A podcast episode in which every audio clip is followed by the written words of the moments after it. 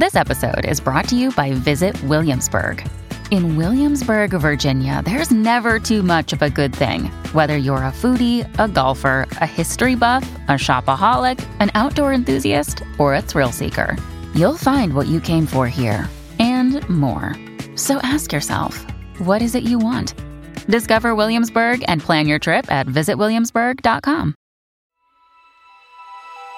Coming up on 5 Minute News.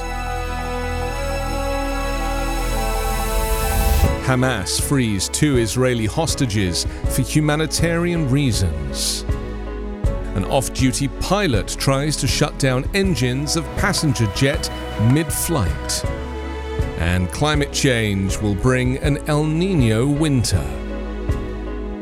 It's Tuesday, October 24. I'm Anthony Davis. Hamas released two elderly Israeli women held hostage in Gaza yesterday as the United States expressed increasing concern that the escalating Israel Hamas war will spark a wider conflict in the region, including attacks on American troops. The death toll in Gaza rose rapidly as Israel ramped up airstrikes, flattening residential buildings in what it says was preparation for an eventual ground assault.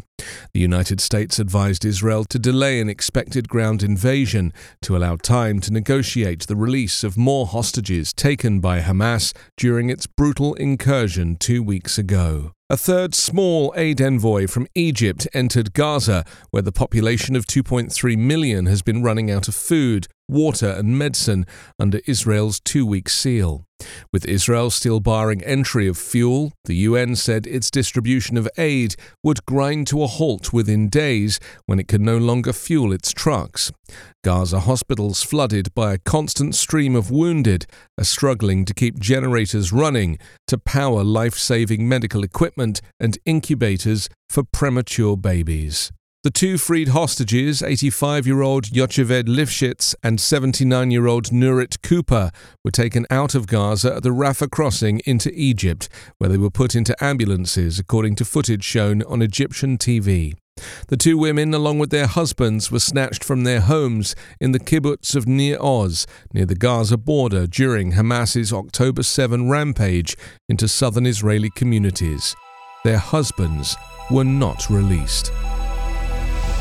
An off duty pilot riding in the extra seat in the cockpit of a Horizon Air passenger jet tried to shut down the engines mid flight and had to be subdued by the crew, according to a pilot flying the plane.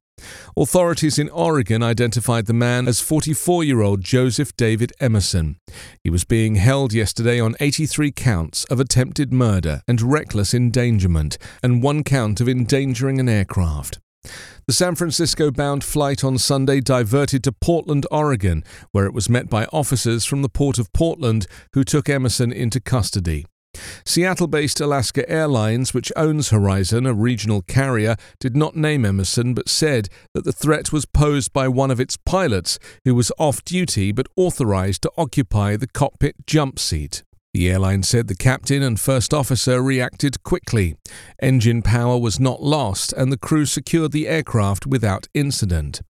One of the pilots told air traffic controllers that the man who posed a threat had been removed from the cockpit.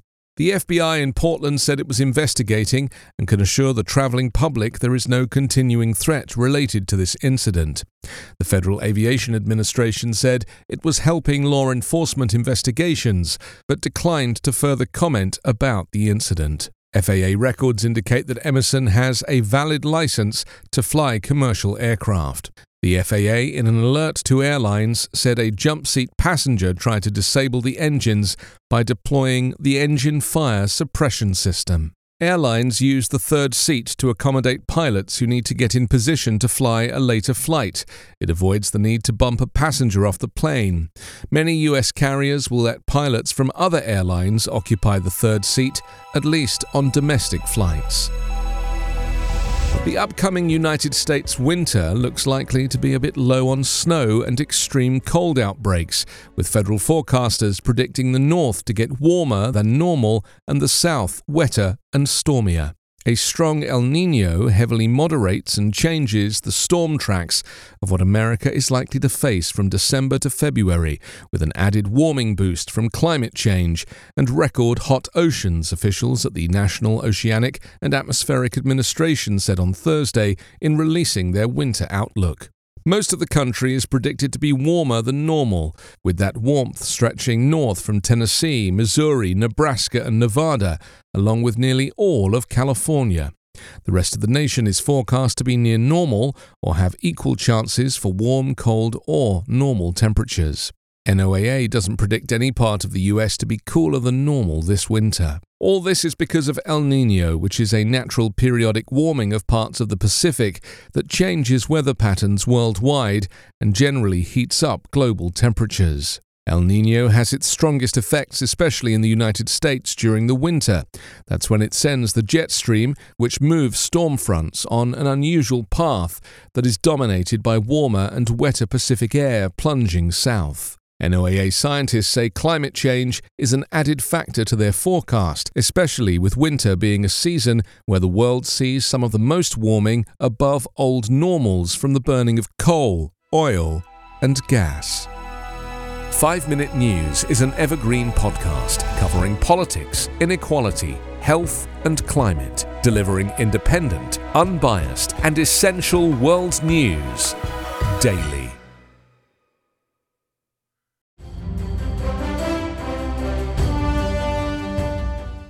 This is Peter. And this is Tom. We want to tell you guys a little bit about our podcast. Tom and I met in college, became best friends, and then teachers almost 20 years ago. Sometimes school just does not allow us to elaborate on the topics that we find interesting, like the real shark attacks that inspired the movie Jaws, or the real historical context to Indiana Jones artifacts. Where does cereal come from? Or are zombies real? Does Ben Franklin really deserve to be on a $100 bill? On our podcast, just like in our class, there are no stupid questions. Just two friends having lighthearted conversation about history, pop culture, and the context of current events. Listen to History Teachers Talking Podcast from Evergreen Network, anywhere you get your podcast.